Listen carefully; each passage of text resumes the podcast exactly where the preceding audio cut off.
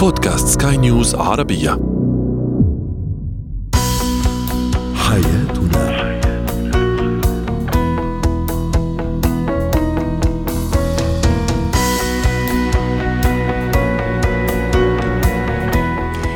مستمعينا الكرام أهلا بكم معنا إلى حياتنا. فضاؤكم اليومي الذي يعنى بشؤون الأسرة وباقي الشؤون الحياتية الأخرى والذي يمكنكم الاستماع إليه عبر منصة سكاي نيوز راديو dot com slash podcast وباقي منصات سكاي نيوز العربية الأخرى. شاركونا عبر رقم الواتساب 00971 معي أنا آمال شاب. اليوم نتحدث عن الضغوط النفسية التي تمارسها بعض العائلات بعض الأسر واحيانا أيضا المجتمع على الشريكين اللذين تاخرا في الإنجاب. أيضا موضوع مشكلة إدمان الأطفال على المأكولات السريعة كيف نثني الطفل وكيف نقنن هذا الموضوع؟ وأخيرا إتيكيت استقبال وتوديع المسافرين في المطار.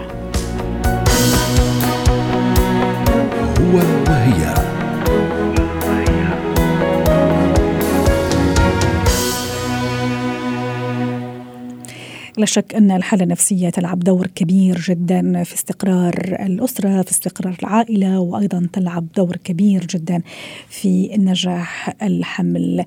اليوم سنتحدث وأكيد أيضا الانفعالات لها دور في الإجهاض والقلق من عدم الحمل أيضا يؤثر بشكل كبير على العلاقة بين الزوجين. اليوم نتحدث عن تأثير هذه الضغوط النفسية التي تمارسها أحيانا العائلة الأسرة بعض أولياء الأمور بعض الآباء الأمهات على الشريكين اللذين تأخر في الإنجاب للحديث عن هذا الموضوع رحبوا معي بالأستاذة لما الصفدي الاختصاصية الأسرية والاجتماعية. يسعد أوقاتك أستاذة لما.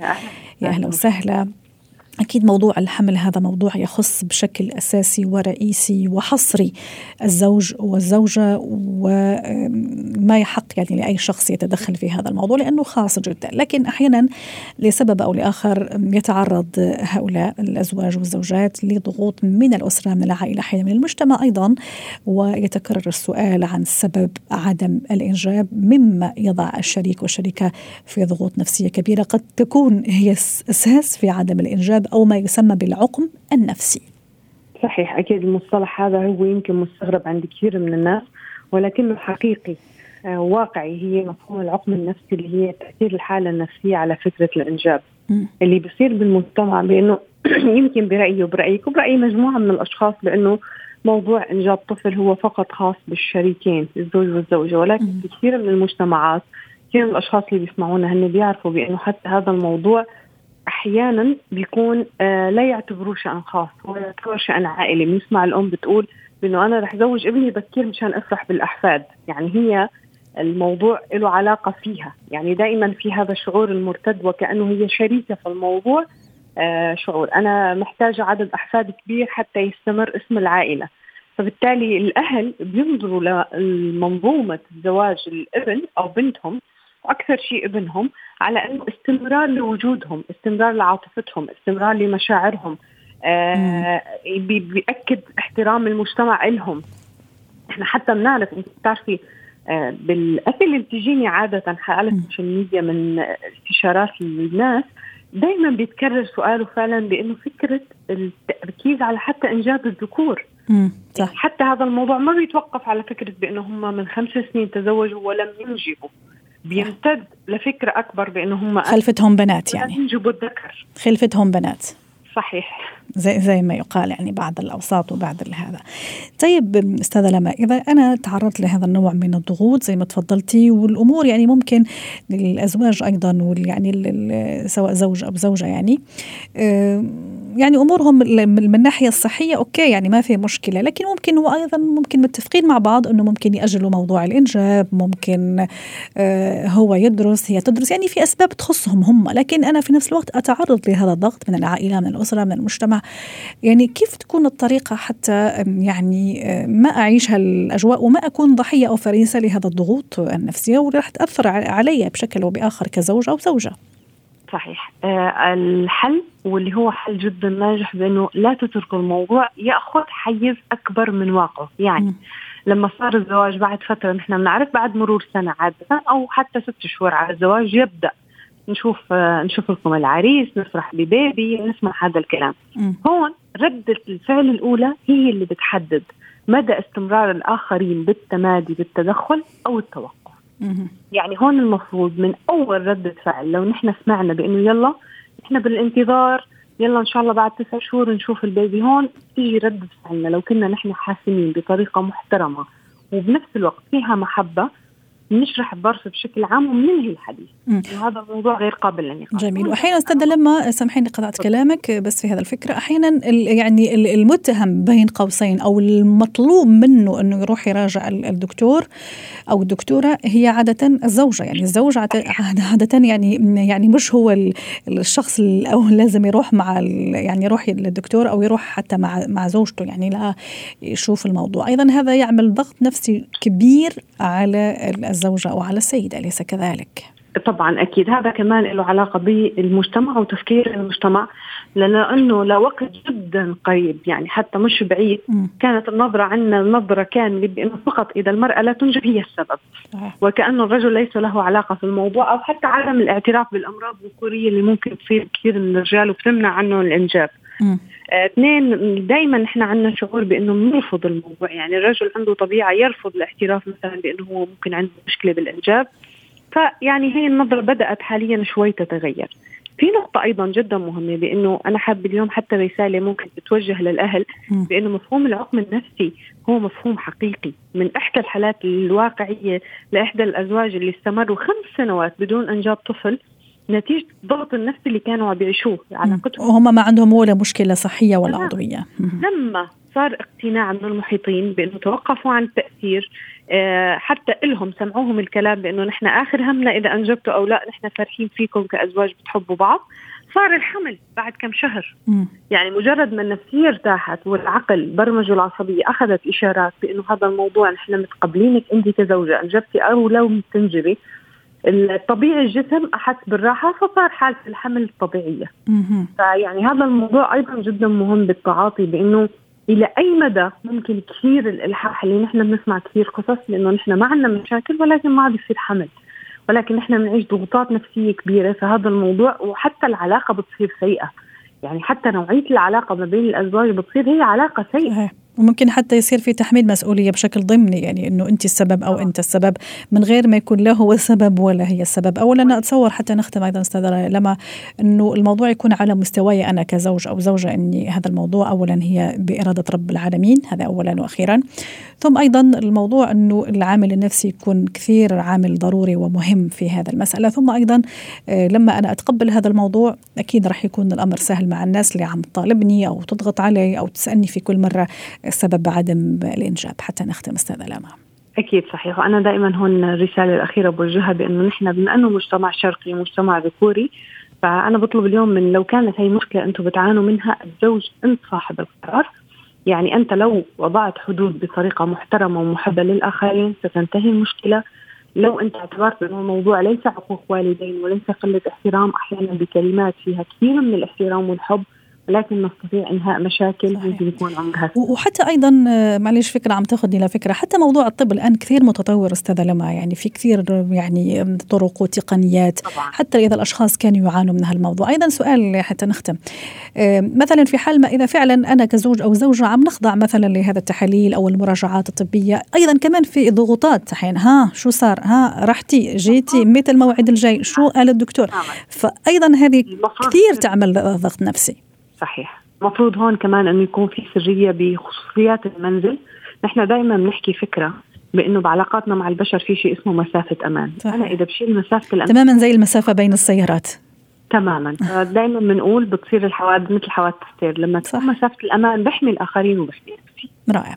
شكرا لك استاذه لما الصفدي؟ طبعا نتمنى الظن الجميل وكل واحد بده أولاد ربي إن شاء الله يرزقه ويطعمه بالذرية الصالحة. شكرا لك استاذه لما الصفدي اخصائيه الأسرية والاجتماعيه ضيفتنا من دبي؟ الحياة.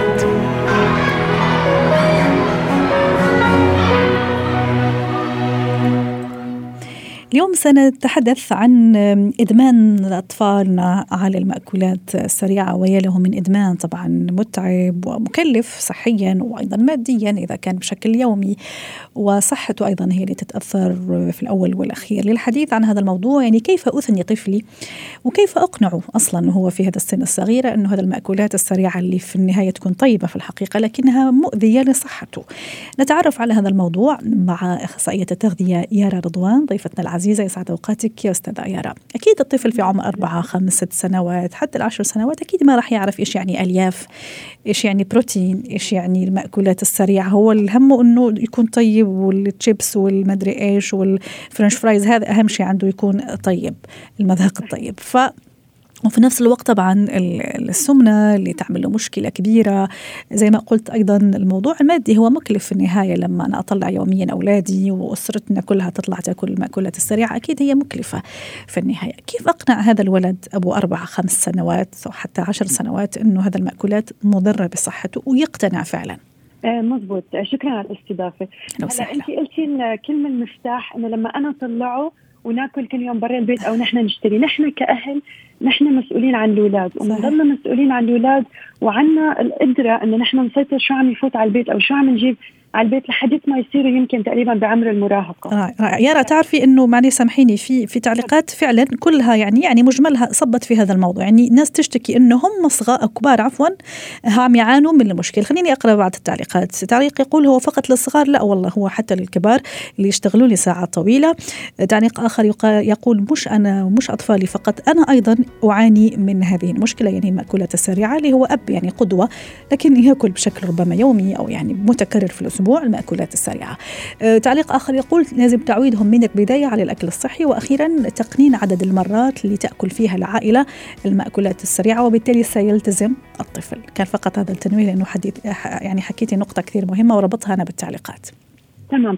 هي كل شيء عادي يعني نحن لما بنعود آه، نفسنا نحن كبالغين كأهل وكمان كأطفالنا كعائلة إنه نتناول أغلب المأكولات بالمنزل تكون محضرة بالمنزل هي العادة بتبنى مو بيوم ويومين هي من صح. أول عمر الطفل يعني على سنين آه لما نتعود إنه نحن نستهلك المأكولات اللي هي أغلبها طبيعي هي كمان عادة.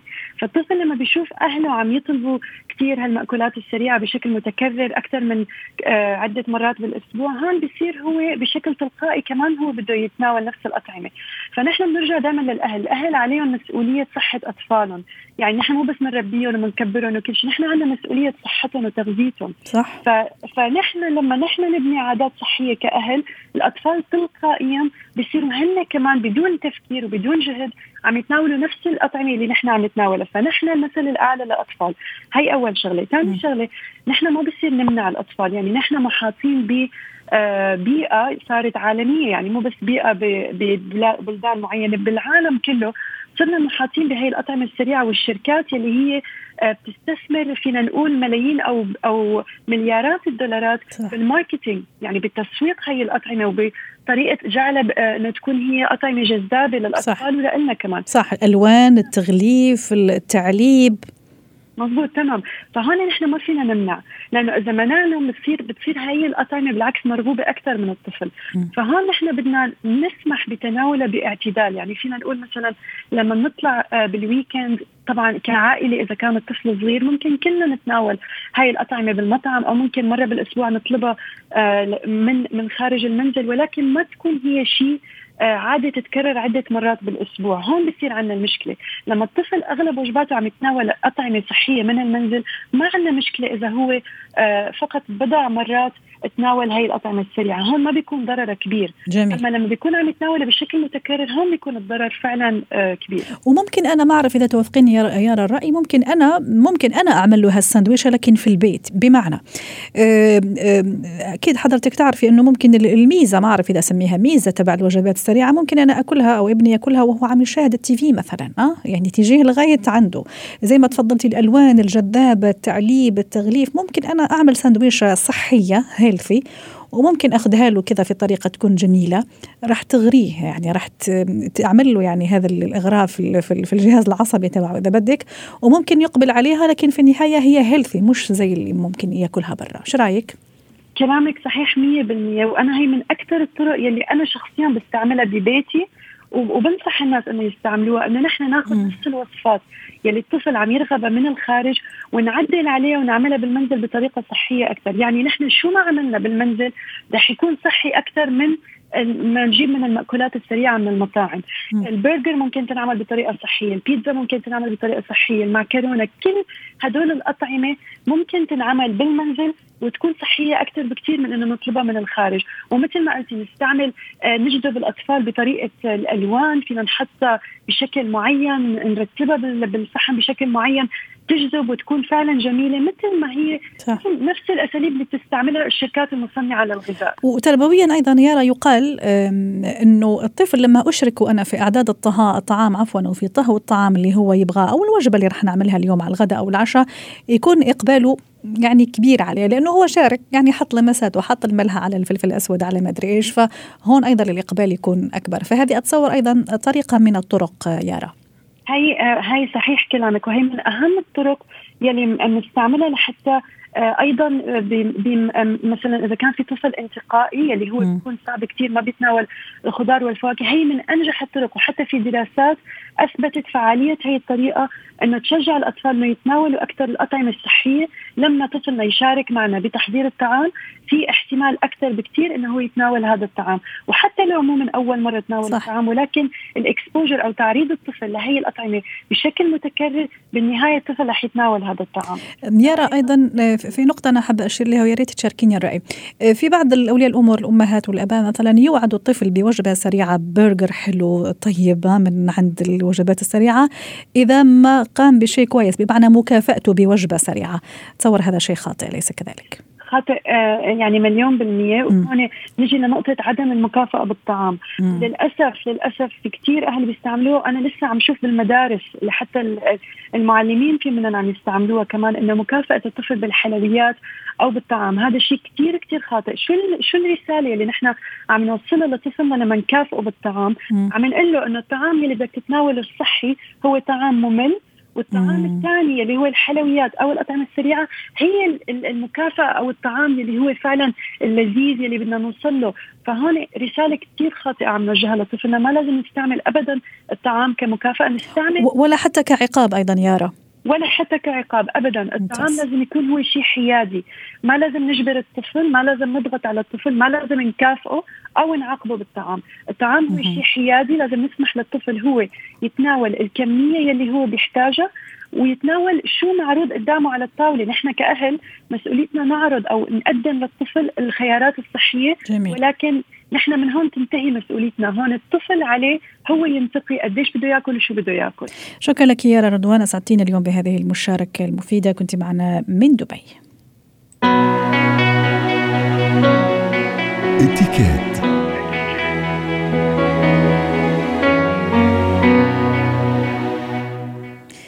طبعا في المطار آه سنجد كل أشكال العواطف والمشاعر وفي صور إنسانية نشوفها دموع احتضان ابتسامات لحظات انتظار لحظات ترقب. كل هذا الأشياء والصور نشوفها في المطار، اليوم سنتحدث عن إتيكيت استقبال وتوديع المسافرين أو الضيوف اللي يجوا في المطار، يعني أب أخ أخت، يعني الناس اللي نستقبلهم ونودعهم في المطار على حساب درجة القرب طبعا مننا. للحديث عن هذا الموضوع رحبوا معي بخبيرة الإتيكيت الدكتورة سلوى عفيفي ضيفتنا العزيزة من القاهرة، سعد أوقاتك دكتورة سلوى، رح نبتدي بالاستقبال لأنه هو شيء جميل وبعدين التوديع هو اللي فيه الدموع وفيه العواطف الكثيرة. آه، ناطرة شخص راح أستقبله شخص عزيز علي شخص قريب جدا أو ممكن صديق صديقة آه، راح أستقبله في المطار. في اتيكات معين آه، يا دكتورة حتى ألتزم به وحتى أيضا يكون اللقاء جميل وما أزعج غيري وما أزعج الناس أيضا. يسعد أوقاتك أهلا وسهلا طبعا مثل ما تفضلتي إنه طبعا المطار هو مكان عام ومن الأماكن المكتظة والمزدحمة دائما بالناس وطبعا العامل الفيصل في هذا الموضوع هو المواقيت والمواعيد فهو م. أمر هام جدا لابد طبعا إن نكون متفقين مع الشخص اللي جاي مين حيكون معاه يعني في استقباله صح. عشان يكون محضر نفسه إنه ما ياخدش تاكسي أو كده وفي نفس الوقت يعني لو حبينا إنه نفاجئه بشخص آخر لا مانع ابدا لأنه مثل ما ذكرتي هذا المكان فعلا هو ملتقى العواطف ويسمح فيه بالتعبير عن عن المشاعر. وحتى يمكن إحنا نقول دايما إنه في الأماكن العامة حتى لو مثلا أنا مع زوجي آه، ما فيش داعي للتلامس والأحضان وكذا. أما في المطار فهو مسموح. لأنه فعلا هذا مكان للتعبير عن هذه اللحظات الحلوة يعني. ولكن لابد أن نلتزم أيضا بآداب الأماكن العامة. صح. خاصة إنه يعني ما فيش داعي للتزاحم الفظيع. يعني مش لازم نروح عشر أشخاص. يعني على الأقل شخص أو شخصين مثلا بالكثير إنهم يقوموا بالنيابة عن باقي المستقبلين. وبعدين ممكن إحنا طبيعي حيكون المسافة إلى البيت أو إلى المكان اللي حنلتقي فيه يعني يمكن لا تزيد عن نص ساعة مثلا. فمن ثم هناك في البيت ممكن نعمل احتفال. أيضا نلتزم بالتعليمات يعني إذا مثلا منعونا الأمن إنه ندخل أو الاستقبال يكون من برا أحيانا يكون هذا الأمر في المواسم وفي الأعياد وكذا فلا بد أن نلتزم ولا نزاحم أو إنه نتحايل على الموقف أو مثلا أضحك عليه أقول له أنا مسافر واوري له باسبور أو صح. مثلا تذكرة. هذه الأشياء يعني سلوكيات غير حميدة هي ستضرنا نحن في البداية. صح. لابد أن نراعي هذه النظام يعني لتسهيل أمور الناس. صح. وتصوير أيضا أحيانا في زي ما تفضلتي في ممكن مواقع آه. واماكن إنه ممنوع التصوير مثلا. طبعا. آه هذا أيضا كثير مهم إنه ما نتعدى على القانون وأيضا ما نتعدى على خصوصيات الناس. ممكن الناس ما بتحب تتصور ما تحب تظهر في في الصورة أو في الفيديو اللي أكيد راح ينشر بعدين later on في, في السوشيال ميديا يعني. صح فهذه فعلا موضوع التصوير حتى تصوير الأطفال.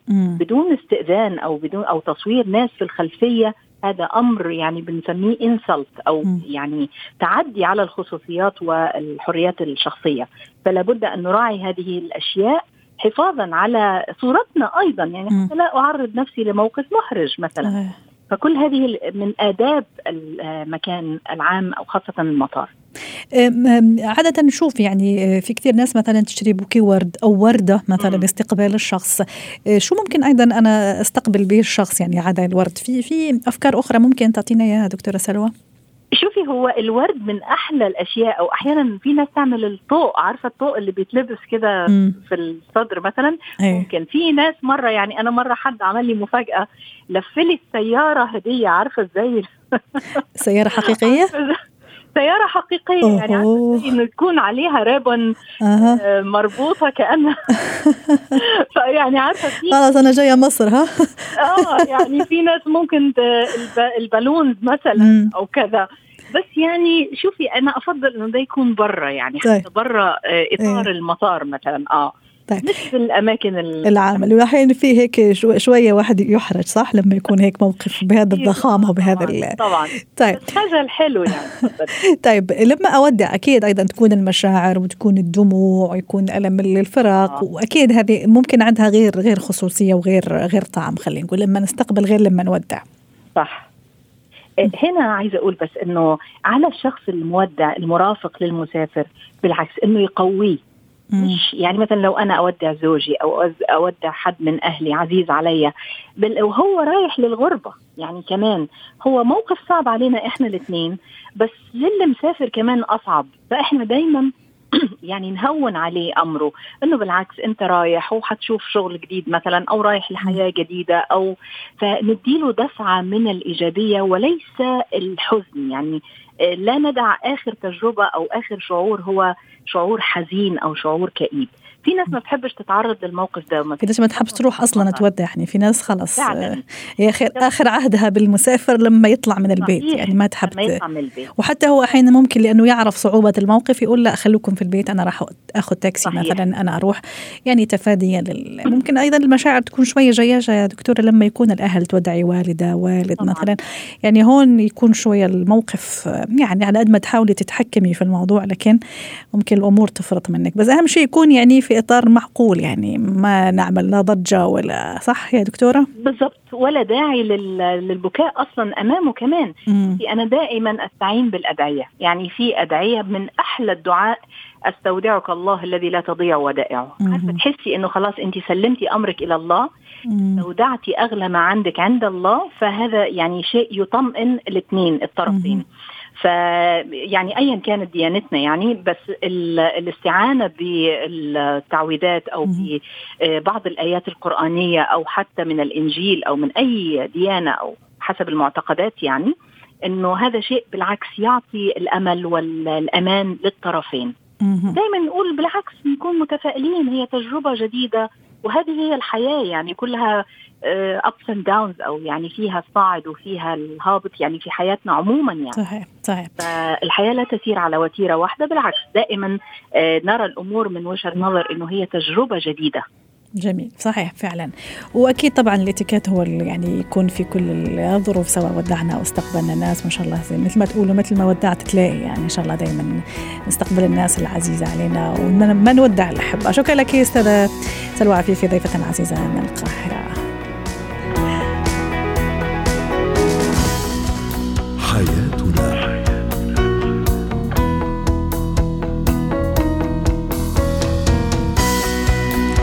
ختام حلقة اليوم من حياتنا. شكرا لكم وإلى اللقاء.